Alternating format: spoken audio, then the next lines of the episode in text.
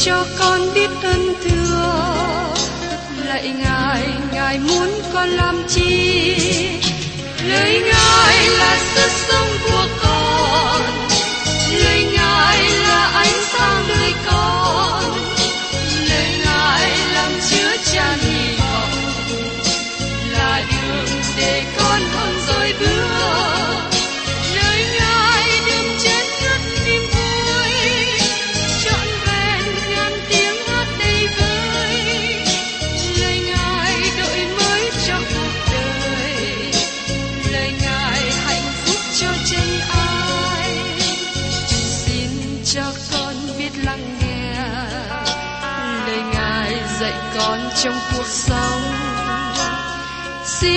cho con biết lắng nghe. Lời ngài từng theo bước đời con. Xin cho con biết sẵn sàng chờ đợi và vẫn nghe theo chúa. Xin cho con biết sẵn sàng thực hành lời chúa đã truyền ban. Hân hoan chào mừng quý vị đến nghe chương trình Tìm hiểu Thánh Kinh. Đây là một chương trình học kinh thánh liên tục và hệ thống trong thời gian 5 năm. Chúng ta sẽ lần lượt khảo sát từ sáng thế ký cho đến khải huyền. Mục sư tiến sĩ McGee là người được Chúa dùng để sáng lập và thực hiện chương trình này. Ông tin rằng lời của Đức Chúa Trời có khả năng đáp ứng mọi nhu cầu cho tất cả mọi người trên thế giới, không phân biệt chủng tộc, văn hóa, trình độ tuổi tác hay phái tính. Ước mong quý vị theo dõi liên tục và giới thiệu cho thân nhân bạn hữu cùng đón nghe. Kính chào quý vị và các bạn. Trong chương trình tìm hiểu Thánh Kinh hôm nay, chúng ta tiếp tục tìm hiểu trong Timothée thứ nhất đoạn 3, từ câu 1 đến câu 13. Nói đến các chức viên trong hội thánh, đó là trưởng lão và chấp sự. Kính mời quý vị cùng xem ở trong Timothée thứ nhất, đoạn 3 câu 1. Ví bằng có kẻ mong được làm giám mục, ấy là ưa muốn một việc tốt lành. Lời đó là phải lắm. Phaolô nói, ví bằng có kẻ mong được làm giám mục, có nghĩa là một người muốn tìm kiếm chức vụ giám mục. Điều này có nghĩa rằng người đó tìm kiếm chức vụ. Tôi tin rằng người này có một số phẩm cách có thể làm chức vụ giám mục. Ông ta muốn có một vị trí nơi mà ông có thể sử dụng những ơn tứ mà Đức Thánh Linh của Đức Chúa Trời ban cho ông. Nếu Đức Thánh Linh không ban trong ơn tứ đó và không hướng dẫn ông ta, nó sẽ là một thảm trạng nếu người này tự mình tìm kiếm chức vụ giám mục. Điều này cho biết rằng không phải chỉ có một giám mục trong hội thánh, nhưng có vài người. Giám mục là một từ ngữ bị diễn dịch sai và bị diễn dịch khác nhau bởi nhiều nhóm, nhiều hội thánh. Đối với những người tổ chức hội thánh theo hình thức giám mục, nhấn mạnh rất nhiều về từ ngữ này và sự giải nghĩa của nó. Từ ngữ giám mục thực sự có nghĩa rằng người chăm nom, người chủ nhiệm. Trong hội thánh đầu tiên, người mục sư được gọi với nhiều danh xưng khác nhau. Thứ nhất, mục sư được gọi là trưởng lão. Thứ hai, mục sư cũng được gọi là người chăn. Thứ ba, mục sư cũng được gọi là người giám mục hay người trong nom. Thứ tư, mục sư cũng được gọi là người phục vụ. Người mục sư không nên được gọi là người tôn kính, như trong từ ngữ mà chúng ta thường thấy trong tiếng Anh gọi là reverend. Tôi không nghĩ rằng bất cứ mục sư nào được gọi như thế. Từ ngữ người tôn kính chỉ được nên áp dụng cho Đức Chúa Trời. Đối với tôi, từ ngữ trưởng lão và giám mục được đề cập về cùng một người. Đối với những người theo hình thức tổ chức hội thánh theo thể thức giám mục sẽ không đồng ý với tôi về điều này. Tôi tin rằng từ ngữ trưởng lão trong tiếng Hy Lạp đề cập về người đang nắm giữ chức vụ, mà người đó phải là cơ đốc nhân trưởng thành. Nhưng ở một khía cạnh khác, khi dùng từ ngữ giám mục trong tiếng Hy Lạp, đề cập về chức vụ mà người ấy đang giữ. Giám mục trong hội thánh đầu tiên không hề có quyền trên những trưởng lão khác. Giám mục không có quyền trên các hội thánh khác. Các bạn không tìm thấy cách thể hiện quyền hành này được chỉ dẫn trong lời của Đức Chúa Trời. Ngay cả Phaolô là người sáng lập hội thánh đầu tiên cũng không hề nói rằng ông là một giám mục hay Phaolô là người cai trị hội thánh. Vì thế, mục sư là người phục vụ hội thánh, chứ không phải người cai trị hội thánh. Những giám mục hay người nào có lòng mong ước để phục vụ hội thánh, thì đó mới là một mong ước tốt. Những giám mục hay một người nào đó có lòng mong ước để phục vụ hội thánh, thì đó là một mong ước tốt. Mời quý vị cùng xem tiếp trong Timôthê thứ nhất đoạn 3, câu 2. Vậy người giám mục cần phải không chỗ trách được là chồng chỉ một vợ mà thôi, có tiết độ, có tài trí, xứng đáng, hai tiếp khách và khéo dạy dỗ. Tại đây, chúng ta được cho biết một số những yêu cầu mà người trưởng lão, các điều mà người trưởng lão cần có. Tôi xin nhắc lại điều này. Từ ngữ giám mục và trưởng lão, tôi kể hai người này đề cập về một người. Trước nhất, người trưởng lão phải không trổ trách được. Điều này cần phải hiểu rằng, quý vị phải không trổ trách được trong công việc nếu quý vị muốn giữ chức vụ nào đó trong hội thánh. Đó là điều quan trọng để những lời mà người ta tố cáo quý vị không phải là sự thật. Một người trưởng lão phải không trổ trách được. Người ấy sẽ không bị tìm lỗi nào trong những điều mà người ấy bị tố giác. Điều yêu cầu thứ hai, người trưởng lão phải là chồng của một vợ. Điều này có thể thông giải theo hai cách. Nó có nghĩa rằng người ấy được phép cưới vợ. Tôi nghĩ rằng Paulo đã có điều này trong tư tưởng khi viết thơ cho Timothy. Nhưng các bạn có thể nói, Paulo là người không có vợ. Tôi chắc rằng Paulo là người đã có vợ và vợ ông đã qua đời. Paulo không thể nào là hội viên của tòa công luận nếu như không có vợ. Nhưng Paulo đã không tái hôn sau khi vợ ông qua đời. Có thể vì ông di chuyển quá nhiều trong công tác sứ đồ. Nhưng mục sư đang hầu việc Chúa trong hội thánh nên có vợ. Tôi nghĩ đến ý nghĩa chủ yếu tại đây là giám mục hay trưởng lão không được phép có hai vợ. Đa thê là điều rất phổ thông trong thời của Phaolô và những người giữ chức vụ trong hội thánh chỉ nên là chồng của một vợ. Nhưng có người nói rằng, hiện nay tôi chỉ có một vợ, nhưng trước đó ông ta có vợ và đã ly dị, và có thể sau này ông sẽ có thêm vợ khác nữa. Nhưng do vậy, ông ta vẫn nói rằng, ông ta là chồng của một vợ. Lời biện hộ này không có đúng với điều mà trong Kinh Thánh nói. Yêu cầu kế tiếp cho người trưởng lão hay giám mục là tiết độ. Người ấy cần có sự trầm tĩnh, không dễ nóng giận. Người ấy cũng cần biết cách nào giữ sự bình tĩnh. Người trưởng lão cũng cần có tài trí, tức là người ấy có sự thông sáng, có ý thức tốt, người ấy biết điều hành công việc, người ấy ý thức được sự quan trọng của chức vụ mà người ấy nhận lãnh. Yêu cầu kế tiếp của trưởng lão là trở nên xứng đáng, tức là một người có phẩm hạnh tốt. Người trưởng lão cần có nề nếp trong hành động của mình. Người ấy không làm những việc mà người khác nêu nghi vấn, nghi ngờ.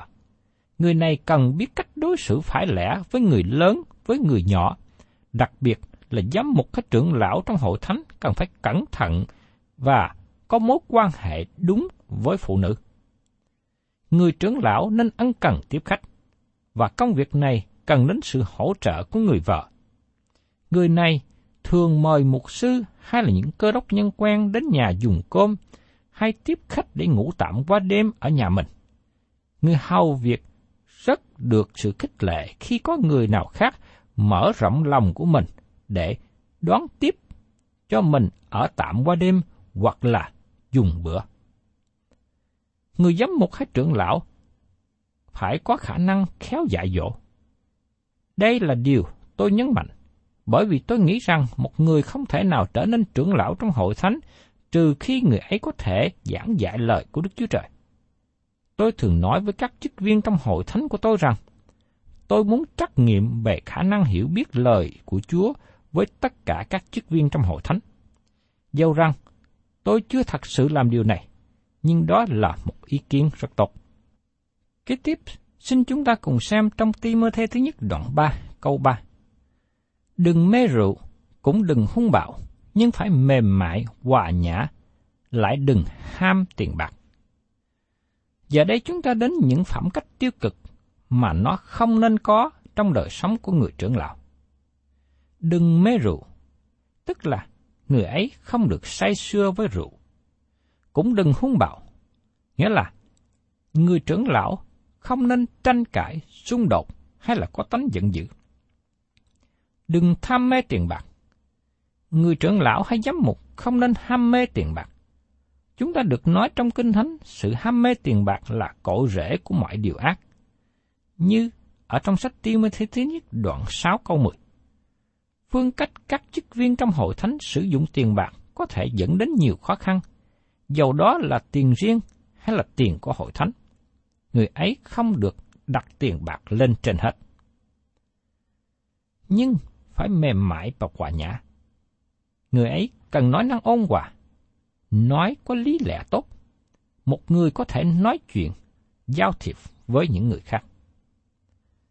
Và trong Timothy thứ nhất, đoạn 3 câu 4 nói tiếp, phải khéo cai trị nhà riêng mình, giữ con cái mình cho dân phục và ngay thật trọn vẹn.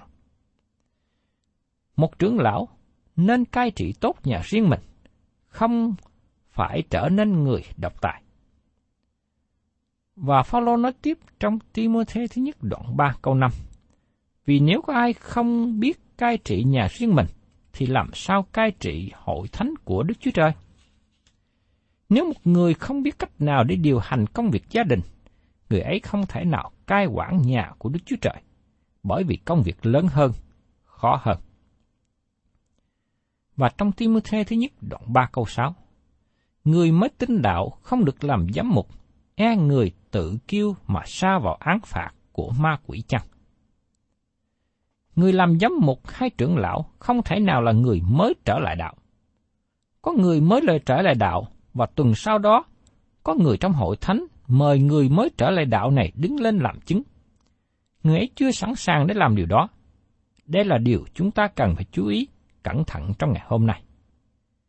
Lý do người mới trở lại đạo không được làm trưởng lão hay là làm giám mục, e rằng người tự kêu mà sa vào án phạt của ma quỷ chăng? Kiêu ngạo là tội lỗi lớn nhất của ma quỷ. Đây cũng là tội lỗi mà các chức viên trong hội thánh và cả mục sư nữa hai phạm phải. Kiêu ngạo là một sự nguy hiểm cho tất cả chúng ta, và nó rất có thể tai hại khi xảy ra trong hội thánh. Và tiếp đến, chúng ta cùng xem trong Timothy thứ nhất đoạn 3 câu 7. Người giám mục lại phải được người ngoại làm chứng tốt cho, kẻo bị sỉ nhục mà mắc bẫy ma quỷ. Nếu một người có tiếng xấu từ bên ngoài, người ấy không thể nào làm ứng viên cho các chức vụ quan trọng trong hội thánh. Một người mang tiếng xấu không thể nào đại diện cho Đấng Christ. Người mang tiếng xấu là công cụ của Satan. Và tiếp đến, chúng ta cùng tìm hiểu về các yêu cầu cần thiết cho chấp sự. Trong Timothy thứ nhất đoạn 3 câu 8 Các chấp sự cũng phải cho nghiêm trọng, không được nói hai lời, không được ghiền rượu, không được tham lợi bất nghĩa. Từ ngữ dùng để dịch cho chữ chấp sự tại đây có đôi lúc cũng cùng với từ ngữ người phục vụ. Phaolô và Apollo cũng được gọi là chấp sự. Chúa Giêsu cũng được gọi là người phục vụ, như được chép trong Matthew đoạn 20 câu 28. Ấy vậy, con người đã đến không phải để người ta hầu việc mình, song để mình hầu việc người ta và phó sự sống mình làm giá chuộc nhiều người. Và trong Roma đoạn 13 câu 4, nhân viên chính quyền cũng được gọi là người phục vụ. Và trong Corinto thứ nhất, đoạn 11, câu 15, nói đến kẻ giúp việc Satan. Từ ngữ chấp sự hay người phục vụ là từ ngữ tổng quát áp dụng cho đầy tớ hay người làm việc, người làm công. Chúng ta nghĩ về câu chuyện trong sách công vụ các sứ đồ đoạn 6 nói đến chức vụ chấp sự bắt đầu trong hội thánh đầu tiên. Do vậy, từ ngữ chấp sự không được dùng tại đó. Nhưng chúng ta có một nền tảng kinh thánh để nói đến việc các chấp sự được đề cử lên. Dầu chấp sự là người liên hệ đến vấn đề thể chất trong hội thánh, nhưng các chấp sự nên là người thuộc linh. Ngày nay chúng ta gặp nhiều khó khăn khi chúng ta chọn các chấp sự căn cứ trên khả năng thể chất hơn là phẩm cách thuộc linh. Chúng ta nghĩ rằng một người nào đó thành công trong việc làm ăn, người ấy có thể làm chấp sự. Có nhiều người chấp sự được bầu lên căn cứ vào tiêu chuẩn này. Nhưng tôi đã nhấn mạnh trước ở trong thư tín này, hội thánh địa phương là một tổ chức cần được làm sáng tỏ trong cộng đồng.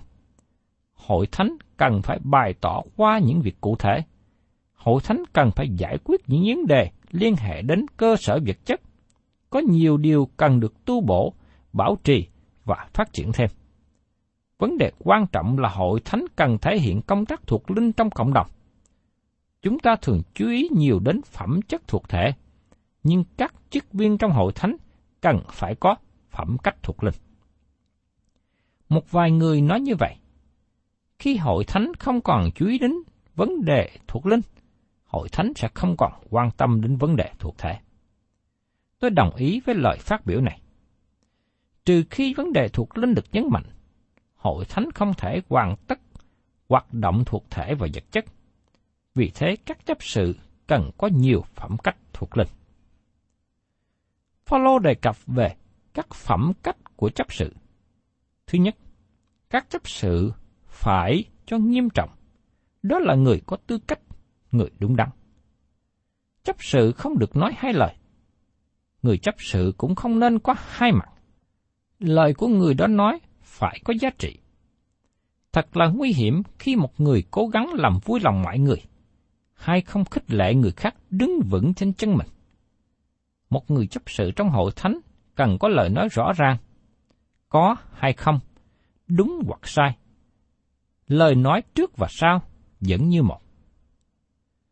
Chấp sự không được nghiền rượu. Kinh Thánh dạy chúng ta về sự tiết độ và chúng ta cần thấy sự quan trọng của nó. Tôi không nghĩ rằng Kinh Thánh dạy chúng ta kiên cử rượu hoàn toàn. Bởi vì không có nhiều thuốc trị bệnh trong thời xưa, và rượu được dùng như thuốc. Trong Timothy thứ nhất đoạn 5 có 23, Phaolô khuyên Timothy dùng một ít rượu để giúp cho bao tử được tốt. Ngay cả trong nhiều loại thuốc ngày hôm nay cũng chứa một phân lượng rượu khá cao. Vấn đề khó khăn mà chúng ta đối diện trong ngày hôm nay là rượu được kể như một thức uống thông thường hàng ngày. Rượu bị lạm dụng và trở nên thịnh hành. Tôi tin rằng cơ đốc nhân không được dùng rượu như một thức uống giải khát. Thưa quý vị, người chấp sự không được tham lợi bất nghĩa. Điều này có nghĩa rằng người chấp sự không nên quá tham mê tiền bạc một cách không biết chán. Người chấp sự không được tạo ra tiền bạc bằng những phương cách phi pháp, bằng những điều trái với đạo đức. Người chấp sự nên là một người được tín nhiệm, thanh liêm và nên chi dùng tiền của hội thánh một cách thành thật. Thật là tổn hại cho hội thánh khi một người chấp sự bị tố cáo gian lận tiền bạc. Tiền được dâng hiến trong hội thánh cần phải được chi dùng một cách phải lẽ, đúng với mục tiêu. Tôi khám phá ra rằng trong suốt thời gian kinh nghiệm hầu việc Chúa, hầu hết những hội thánh mà tôi biết đều có những người thanh liêm, ngay thẳng đảm trách vấn đề tài chánh. Chỉ có một ít người không thành thật, nhưng nó giống như một chút bùn bỏ vào ly nước. Nó gây ra nhiều khó khăn. Khi một hội thánh địa phương chi thu tiền bạc cách ngay thẳng, tạo ra lòng tin tưởng đối với hội viên và khích lệ mạnh mẽ trong sự chân hiến. Tiếp đến chúng ta cùng xem trong Timothy thứ nhất đoạn 3 câu 9. Nhưng phải lấy lương tâm thanh sạch, giữ lẽ màu nhiệm của đức tin. Chấp sự cần phải lấy lương tâm thanh sạch và giữ lẽ màu nhiệm của đức tin. Điều này có nghĩa rằng, tỏ bài về tin lành cứu rỗi của Đấng Christ. Khi Phaolô nói về đức tin, ông không có ý nói về sự triều tượng của nó, nhưng Phaolô có ý muốn nói về giáo lý của đức tin. Phaolô nói về sự mầu nhiệm, bởi vì giáo lý này không được khải thị trong cựu ước, nhưng giờ đây được khải thị trong tân ước. Chúng ta được nói trong sách công vụ, hội thánh đầu tiên tiếp tục giáo lý được giảng dạy bởi các sứ đồ. Các giáo lý này là đức tin của hội thánh đầu tiên, và nó nên tiếp tục như thế trong hội thánh ngày nay. Hội thánh cần bày tỏ đức tin cho thế gian được biết. Có nhiều người nghĩ rằng đức tin không còn hợp thời nữa, cho nên cần thay đổi. Nhưng thưa các bạn, đức tin là nền tảng giáo lý được giảng dạy bởi các sứ đồ, không hề thay đổi. Tôi xin lấy một thí dụ cụ thể. Những gì trước đây Kinh Thánh nói là tội lỗi, thì bây giờ nó vẫn là tội lỗi. Chỉ có hình thức và phương cách phạm tội có thể khác nhau, nhưng tội lỗi vẫn là tội lỗi. Vì thế, phẩm cách thuộc linh mà Kinh Thánh dạy cho các chức viên trong hội thánh vẫn còn tốt, vẫn còn áp dụng cho ngày nay, nếu như hội thánh đó muốn đại diện cho Chúa Giêsu trên thế gian này hội thánh và các chức viên trong hội thánh cần nắm vững giáo lý trong tăng ước và hiểu rõ lời của Đức Chúa Trời. Người chấp sự cũng cần có lương tâm thanh sạch, tức là biết nhạy cảm giữa việc đúng và sai, việc thiện và việc ác. Người chấp sự không nên có lương tâm trái lì. Như Phaolô đã đề cập trong Timothy thứ nhất đoạn 4 câu 2. Và tiếp đến, chúng ta cùng xem trong Timothy thứ nhất, đoạn 3 câu 10. Người đó cũng phải chịu thử thách trước đã, nếu không chỗ trách được thì mới được làm chấp sự. Người được chọn làm chấp sự phải có thời gian sinh hoạt trong hội thánh khá lâu, có từng trải chịu đựng trong công việc của hội thánh. Người ấy chứng tỏ những đức tính mà Kinh Thánh đề cập. Tiếp đến, Phaolô cũng nói vài lời đề cập đến vợ của chấp sự người vợ của chấp sự cần có một số tiêu chuẩn cần thiết. Trong Timothy thứ nhất, đoạn 3 câu 11, vợ các chấp sự cũng phải nghiêm trọng, chớ nói xấu, phải có tiết độ và trung tính trong mọi việc. Vợ chấp sự không được nói xấu người khác, vợ chấp sự cần nên kính miệng. Một người vợ chấp sự nhiều chuyện có thể gây khó khăn trong hội thánh của Chúa vợ chấp sự trung tính trong mọi việc. Các bà trung tính với chồng và trung tính với Đấng Christ. Tôi biết rằng thường những người vợ muốn biết sự việc gì xảy ra trong hội thánh và người vợ này hỏi chồng. Nếu người vợ có lòng ưu tư để biết công việc hội thánh mà cầu nguyện, thì đó là một người vợ tốt. Nhưng có những bà muốn biết chuyện trong hội thánh để rồi đem sự việc này nói lòng vòng với nhau. Và điều đó gây ra nhiều sự khó khăn trong hội thánh của Đức Chúa Trời. Trong thơ Roma cũng có nói về nữ chấp sự. Trong Roma đoạn 16 câu 1 Tôi gửi gắm phê bê, người chị em chúng ta cho anh em, người làm nữ chấp sự của hội thánh Sencere. Vì thế, chồng của nữ chấp sự cũng phải là người có phẩm cánh tốt và hỗ trợ vợ mình trong vai trò người chấp sự. Và tiếp đến, chúng ta cùng xem trong Timothée thứ nhất đoạn 3, câu 12 đến 13. Các chấp sự chỉ nên làm chồng của một vợ mà thôi, phải khéo cai trị con cái và nhà riêng. Vì ai khéo làm chức vụ mình thì được bực cao trọng và lòng rất giản dĩ trong đức tin đến Đức Chúa Giêsu Christ. Các chấp sự cần có tiêu chuẩn cần thiết về gia đình riêng, giống như tiêu chuẩn cho các trưởng lão. Các chấp sự có lòng phục vụ Chúa tốt sẽ được nhiều người trông cậy và trở nên người cao trọng. lòng giản dĩ, có nghĩa là người ấy có sự vững tin và mạnh dạn trong sự làm chứng. Xin nhớ rằng, chấp sự là một chức vụ thuộc linh. Cả chấp sự và trưởng lão nên có đầy đủ yêu cầu thuộc linh để cả hai đại diện cho hội thánh của Đức Christ để góp phần xây dựng hội thánh của Đấng Christ được phát triển. Quý vị và các bạn thân mến, trong thư mà Phaolô gửi cho Timôthê đề cập đến sinh hoạt tổ chức của hội thánh địa phương. Và Phaolô đã nêu ra những tiêu chuẩn cần thiết cho người trưởng lão hay là người giám mục, cùng với những yêu cầu cần thiết cho người chấp sự. Xin chúng ta nhớ rằng, đây chỉ là những điều rất là căn bản. Tôi mong ước rằng quý vị, những người đang hầu việc Chúa trong hội thánh, chúng ta cậy ơn Chúa để rèn luyện chính mình, trở nên một công cụ tốt, và Đức Chúa Trời sẽ đại dùng quý vị trong công tác hầu việc Ngài.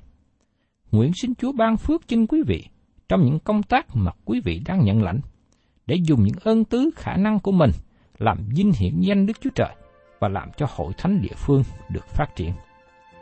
Thân chào tạm biệt quý vị và xin hẹn tái ngộ cùng quý vị trong chương trình tìm hiểu Thánh Kinh kỳ sau.